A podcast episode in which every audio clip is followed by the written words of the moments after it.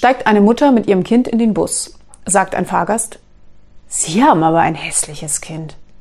Die Mutter geht empört zum Busfahrer und berichtet. Der Busfahrer hält sofort an und sagt, Gehen Sie und machen Sie ihn fertig. Ich halte so lange Ihren Affen fest.